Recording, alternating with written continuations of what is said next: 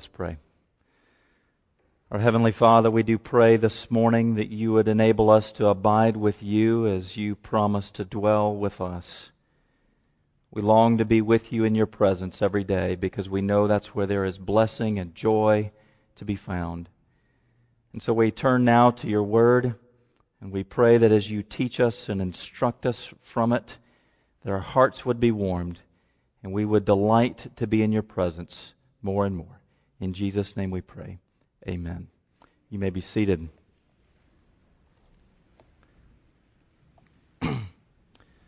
Once again, our scripture passage is Ephesians chapter 6, verses 10 through 20 on page 979 of the Pew Bible.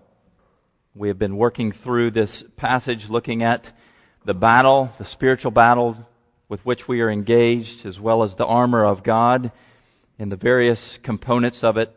And now we come to the conclusion of this section, focusing here on verses 18 through 20. Paul writes, Finally, be strong in the Lord and in the strength of his might. Put on the whole armor of God, that you may be able to stand against the schemes of the devil. For we do not wrestle against flesh and blood, but against the rulers, against the authorities, against the cosmic powers over this present darkness, against the spiritual forces of evil in the heavenly places. Therefore, take up the whole armor of God, that you may be able to withstand in the evil day, and having done all, to stand firm. Stand therefore, having fastened on the belt of truth, and having put on the breastplate of righteousness, and as shoes for your feet, having put on the readiness given by the gospel of peace. In all circumstances, take up the shield of faith, with which you can extinguish all the flaming darts of the evil one and take the helmet of salvation and the sword of the Spirit, which is the Word of God, praying at all times in the Spirit with all prayer and supplication. To that end, keep alert with all perseverance, making supplication for all the saints, and also for me, that words may be given to me in opening my mouth boldly to proclaim the mystery of the gospel, for which I am an ambassador in chains, that I may declare it boldly as I ought to speak. Any soldier who has been in battle and has now been in the company of new replacements to the war is the kind of person who has the ability to speak knowledgeably about what the battle is really like. And it's to that kind of person that a new soldier wants to listen. In a similar fashion, Paul here is writing as a veteran soldier, so to speak. His circumstances that he is in chains. He says he is an ambassador in chains. Most likely writing from Rome under house arrest, chained to a Roman guard 24 hours a day. He is the one who has been in the thick of the battle and now is the one who is able to write to his people to say, this is the kind of instruction that you need. He knows the battle and he knows the only hope of success in the battle. Now, our tendency is often to live our lives in our own strength and own power. We did it before we became Christians. If we were those kind of people who were churchgoers, we probably sought to perform to be acceptable to God. In other words, we engaged in works righteousness. It was a sense of self sufficiency. We don't leave all of that behind when we become believers. We continue to live in some respects under our own power and authority and self sufficiency. Even the tendency, you might say, to take this armor that God has given to us through Christ the helmet of salvation, the breastplate of righteousness, the sword of the Spirit, all of these components of the armor, and to say, now I will go out and defeat the enemy because I have the armor. And Paul says, now the key that you need to success in the battle is not simply to put on the armor, but prayer. You need to live in dependence upon the Lord in prayer. So this is not a new piece of armor that God has given to us, but the way in which we put arm put on the armor is to pray. Grammatically speaking, this command here in verse 18, praying at all times, actually ties back to the verb in verse 14, stand. How do you stand in the battle? You pray. praying at all times, he said. And so our lives are to be permeated with prayer. The whole battle w- with which we engage is to be permeated with prayer. The armor will not work unless we pray and ask God to be the one who is our strength to defeat the enemy. Notice here how much time Paul gives to prayer in comparison to each piece of armor. He does so because he knows this is the most vital thing that there is. And so prayer is the way in which we receive strength from the Lord. Back in verse 10, he said, Be strong in the Lord and in the strength of his might. The primary way that we do that is to pray. So Paul punctuates his teaching on prayer here with four times using the word all. And that will be our outline here today. He talks about all times. He talks about all prayer and supplication, all perseverance, and for all the saints. So the first question we might ask is when should we pray? Paul says, at all times. That's when we ought to pray. Most of us are probably situational prayers. We pray at mealtime, we pray at bedtime, we pray when there's a crisis that comes along. Paul says pray at all times. He says this throughout his writings. Pray without ceasing. This should be the mode of our lives, that prayer punctuates every moment of it. Every single day is to be punctuated with prayer. And that's because the Christian life is lived in the presence of God. If we're going to have success as a Christian in the battle, if we're going to know God better, which is the whole point of life, then we need to have this vital, living, personal connection with the Lord. And we do so with prayer, coming to Him daily, moment by moment, connected with God in prayer, growing in intimacy with Him, knowing Him better, knowing His presence with us, and feeling it and sensing that. It's the very thing that Jesus commanded, right? I am the vine, you are the branches. Remain in me, abide in me. When we pray, we abide with Christ. We're with Him and that's the very thing that he longs for the most is for us to be with him and for him to dwell with us. And the more we do so, the more we want to share everything with God, much like you might do with your best friend in life. The closer you become with that best friend, the more you want to share everything with them. And if it's your spouse, you've committed your life to them because you want to share everything with them your joys and your happinesses, your trials, your burdens, your fears and your doubts, everything you want to bring to the Lord because you're growing in intimacy with Him. All of life is a life of prayer. David speaks of this in Psalm 109. The first four verses say this Be not silent, O God of my praise, for wicked and deceitful mouths are opened against me speaking against me with lying tongues. They encircle me with words of hate and attack me without cause. Here, David is crying out to the Lord because his enemies encamp about him. And look what he does. In return for my love, they accuse me, but I give myself to prayer. Actually, literally, it says, I prayer. Or maybe a different way to translate it, but as for me, even though they attack me, but as for me, prayer.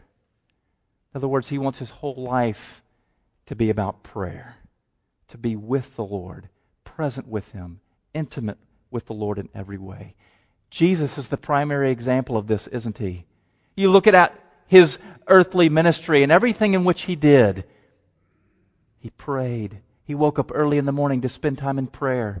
When times were stressful and, and people began to encroach around him, he went off and prayed to his heavenly Father for hours because it's the thing that he loved the most was to be with his heavenly Father and to rejoice in his presence. I remember when I first got a taste of this, I was actually working at a hotel as a maintenance man at Daytona Beach, Florida. I was there with a college ministry on a summer project. And my job was to be this maintenance man. Most of the time I was painting. Now, there were several other students who were there with me, and they worked at this particular hotel, and We had a great witness with the other employees. And it was an opportunity to love them and share the glories of the gospel with them.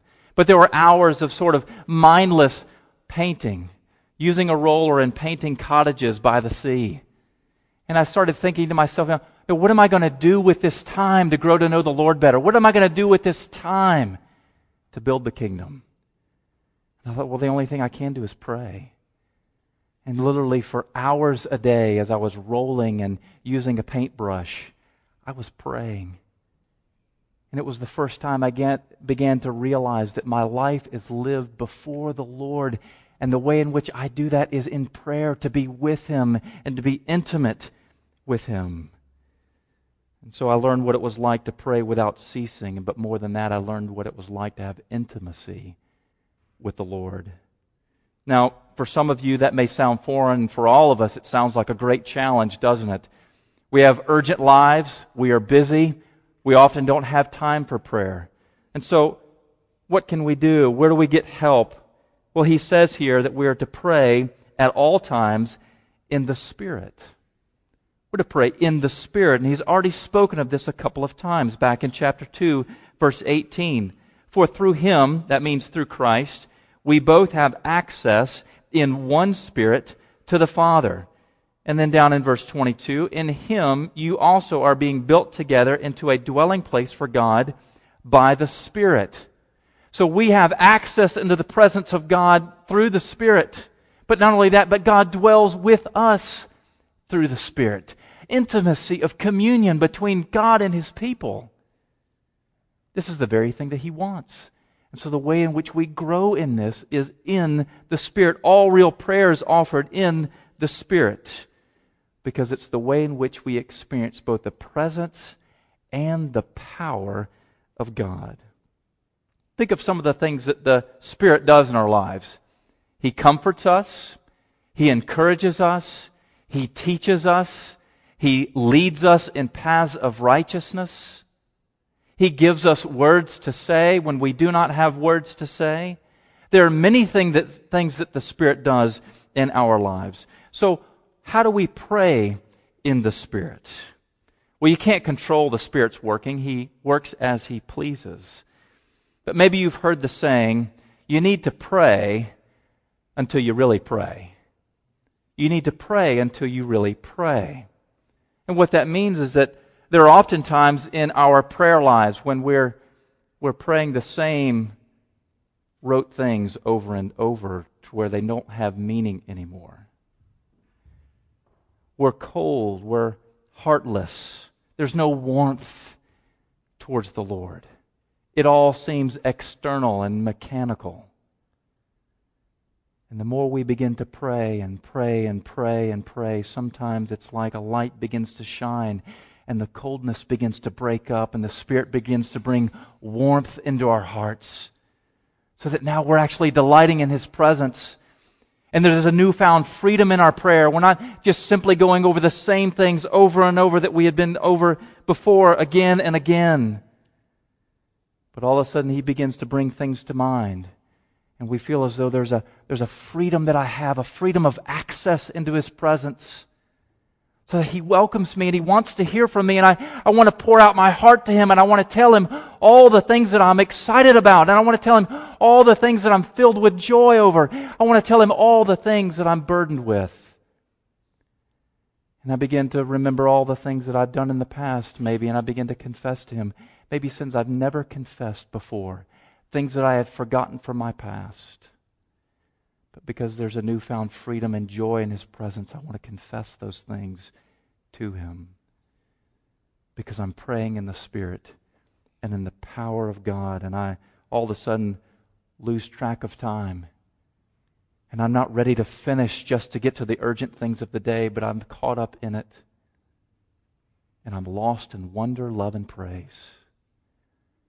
That's a picture of what it looks like to pray in the Spirit so that you delight in the presence of the Lord. And before long, what you realize is that there's this personal exchange that's taking place. I'm communicating to God, but more than that, He's communicating to me, and I have this great sense of His love as His Spirit is testifying with my spirit that I'm a child of God and deeply loved. And He's communicating His promises to me and bringing them to mind from His Word. And there's joy and elation and light and purity because I'm praying at all times in the Spirit. So sometimes we actually need to pray until we really pray. Is there any better way to defeat the enemy than to be so captivated with the presence of God that you want to be with Him at all times? Friends, there's no power like that in your life that can drive out your sin, drive out your doubts, drive away the flaming darts of the evil one than to be in the presence of the Lord that way. So Paul says here to pray all times, keep at it, make time for it, pray until you pray. But what prayers ought we to pray? That's the second question. It's this. He says, with all prayer and supplication. With all prayer and supplication. Now, this is a familiar phrase in Paul's writings. Philippians chapter 4, verse 6 says the identical thing. Pray with all prayer and supplication. The first word is just a general word for prayer. It may be saying that we are to pray all different types of prayer, meaning that the content of our prayer run, ought to run the full gamut of Christian experience. After all, that's what the Psalms do, don't they? They run the full gamut of the Christian experience of confession, of praise, of supplication and petition to the Lord, of thanksgiving. All of these things ought to be present in our prayer life. In fact, if you were to look back in the book of Ephesians, you see Paul doing that very thing both in chapter 1 and in chapter 3, praying for different types of things. But it's not only the content of our prayer, it's the manner of our prayer, too. There's different types of prayer that we pray, aren't there? Sometimes there are spoken prayers. Maybe it's in private even, but you, you audibly pray, but other times it's just prayers in your own mind that aren't spoken. Sometimes there are corporate prayers, like we pray together when we gather together in worship. Sometimes it's individual prayers. Sometimes they're written out for us, much like a psalm is written out for us. And God calls us to pray that prayer. Sometimes they're extemporaneous. Sometimes they're confused prayers. I don't know what I ought to pray. I don't know what the wise thing to do at this particular moment. Or maybe my own feelings are confused on the inside and I just don't know how to get out when I'm supposed to pray. At other times, they're filled with wisdom. And you wonder where did that wisdom come from? But he says, I want you to pray with all kinds of prayer. But secondly, it, the next word is more specific, and that is our supplications or petitions. Jesus said, Ask anything in my name, and it will be given to you. That is, we ask according to the will of God, what He has declared to be good in His scriptures. And so the Spirit has given us this freedom of access to come to the Lord and ask for things that He has promised. He wants us to ask for things that He has promised. He's given us those promises so that we can come back to Him and say, Now, Heavenly Father, this is what you have said you will do. Would you please do this? And sometimes He makes us wait for it. At other times, He answers us right away. But He says, I want my children to come to me and pour out their hearts to me. And God has given us a promise right here in this particular chapter that his strength is greater than the enemy, pray. It is his promise to us. Pray without ceasing, at all times, with all prayers and all supplications, pouring your heart out to the Lord. So that's the kind of prayer life we're to have. God says, Come to me with everything. Well, thirdly, how should we pray? Well, he tells us here in verse 18 that we're uh, to pray with all perseverance. With all perseverance. If we're going to engage in this kind of life transforming work of prayer, then we need to keep alert. He says, to that end, or in other words, to the end of praying at all times with all prayer and supplication, to that end, keep alert Keep alert. It's a word actually that was used often of shepherds, that they were to keep awake and alert because there are wolves roaming around, and we are to keep awake and alert. Isn't that the very thing that Jesus told his disciples the night in which he was arrested? When he took Peter and James and John with him, his closest band of disciples, and he says, Now you wait here, but keep awake, keep alert, and pray. It's what he wants us to do so that we are engaged in prayer with minds that are alert to the enemy, minds that are alert to the schemes of the devil, minds that are alert to the needs of people around us, minds that are alert to our own spiritual growth. Keep alert, he says. Be watchful. There's a book by uh, on prayer called Prayer by a man by the name of Hallesby.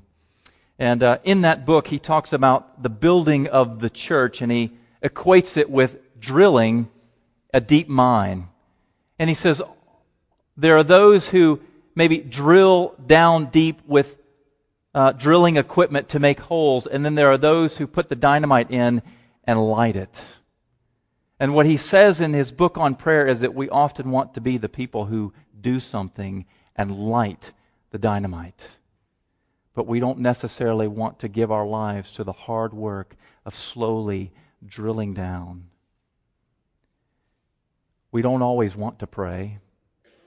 We don't always want to persevere in it because it is a work that we are called to persevere in. But we need to be those kind of people who not only keep alert, but do so with all perseverance, praying with all perseverance. So God's work is done. Now, let me give you two helps in that. One, well, let me first say, because prayer is such a work, it is difficult for us. If you're like me, you know what it's like to begin praying, and before long, your mind is wandering to all types of things. Maybe it's the things you've got to do today. Maybe it's the football game that you saw uh, the previous day. Maybe it's you're wondering, what am I going to cook next for the next meal? Whatever it is, your mind begins to wander to all types of things. It's a hard work to be in perseverance in prayer. So, what do you do? One thing you can do is actually know the Psalms well. The Psalms are prayers. They're songs, but they're uh, prayers put to song. And one of the things that you can do is if you know the Psalms well, as you think about your life and your own situations, you can say, now that particular Psalm speaks to my situation and pray through it. Read through it. Know the structure of the song. Know what he's crying out for. Know what the petitions are. Know the promises that he's trying to claim. Know the faith that he's evidencing. And begin to pray through that particular psalm so that it focuses your attention and helps you persevere. Second little tip is simply to write down the things about which you want to pray.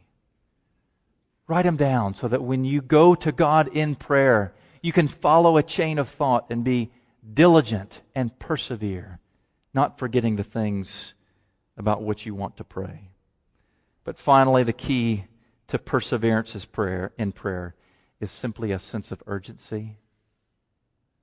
Isn't that what Paul feels writing from prison? A sense of urgency, a great need. That I have a need before the Heavenly Father. And it's because I have a need that I go to Him, and I, I do not want to let go until He hears me and hears my cries. And the more we grow in the sense of urgency that we have before the Lord and all the needs that we have, then we persevere. Well, finally, the question is this For whom shall we pray? For whom shall we pray? Well, the answer is all the saints. It's what he says in verse 18 making supplication for all the saints. Now, if you notice what Paul has done in his letter, he has talked about God's grand scheme in Christ to unite all things in Jesus. And one of the things that he has united in Jesus is a people for Christ from every tribe and tongue across the face of the earth. And so he's talked about how in God's wisdom, He has brought together Jew and Gentile, people from all over the globe. God is bringing together in Christ into this new community, this transformed community, this holy community, so that now we're all on the same side, fighting side by side, and indeed fighting for one another. And the reason I want to pray for the saints, for all the saints, primarily is this it's for the glory of my Savior. Because when all the saints grow to know Him better, serve Him well, worship Him well, pray to Him well, then Jesus is glorified. And so I pray to, the, for, to God for all the saints because I want Christ to be glorified more than anything else. And yet sometimes we fall into the trap of looking at Christians who have fallen Christians who have made terrible mistakes, Christians around us who have been caught in sins. And our first thought is to bring judgment upon them in our minds. Rather than to say, now they're on my side too, because they're on the Lord Jesus' side. And I need to pray for them rather than condemn them. You see, there's strength in unity. There's strength in unity. And if we're going to stand together as the church of Jesus Christ and not let the devil scheme his way and divide and conquer, then we need to pray for one another that we would be able to stand. Know each other. Know each other's needs. Know each other's struggles. Know the struggles of Christians around the world. Christians to whom some of these boxes will be going missionaries around the world who are suffering, who are alone, who feel the burdens pressing all around them. And put yourself in their place and say, That could be me. And wouldn't it be wonderful if there are Christians around the world praying for me? Who's praying for you? Who is praying for you? And for whom are you praying? Paul says, Pray for all the saints. And he's a living example of that, you might say, right here. Pray also for me. There is no person above the need of prayer, especially here we see in the Apostle Paul an example of that.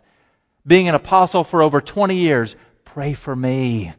Pray for me, he says. I need it. And what does he pray for?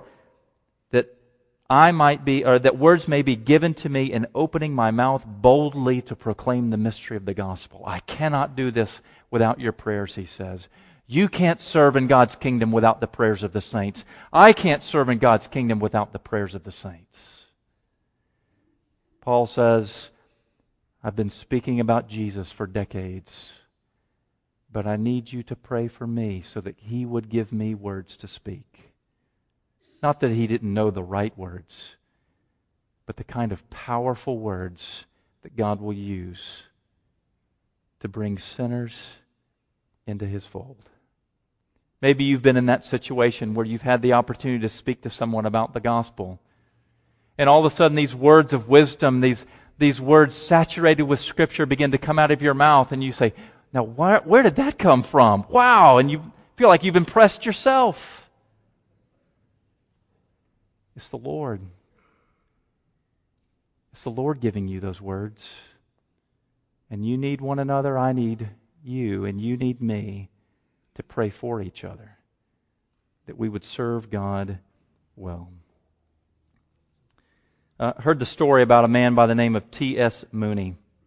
He was a banker in Ireland. He was an elder in the Irish Presbyterian Church. Uh, he was a very disciplined man, a very routine man. He always did the same thing every day. And because he was so disciplined and diligent about his work, he was always promoted within the bank. Until one day the bank came to him and wanted to promote him one more time. And he says, I will go up no further.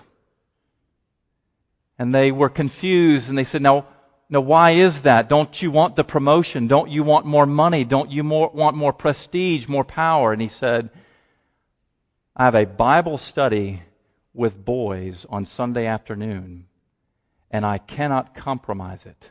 I will not give up more of my time to serve the bank. And he was known for having a Bible study with boys for years and years and years, praying for them, praying some of them out into the ministry, and for decades having a powerful impact on the kingdom of God because he invested his life into them and prayed for them. One day when he was older on in years, people noticed that he wasn't about his routine anymore. And so they went to his house and they pushed open his door, and there he was, next to his bed, on his knees, the list of boys that he had been praying for open. And he had gone to heaven, having been praying for those that he loved. And that's the picture that Paul gives to us here, isn't it? Pray at all times, with all prayers and supplications, with all perseverance, for all the saints. One writer once wrote, most Christians pray sometimes with some prayers and some degree of perseverance for some of God's people. But we're to do that for all of God's people with all perseverance, with all types of prayers and supplications, and at all times. Now that's a powerful church because we have a powerful God who delights for us to be with him. Let's pray. Lord, we thank you that the battle does belong to you, and we confess that there are times when we want to put on armor, sometimes our own armor, the armor of the world, but sometimes your armor, and even fight in our own strength. And we pray that you would forgive us of that. But rather, would you help us by causing us to pray, to cry out at all times to you, to live in dependence upon you, to live in intimacy with you to light being with your presence so that your church would grow and that your Son would be glorified. In Jesus' name we pray. Amen.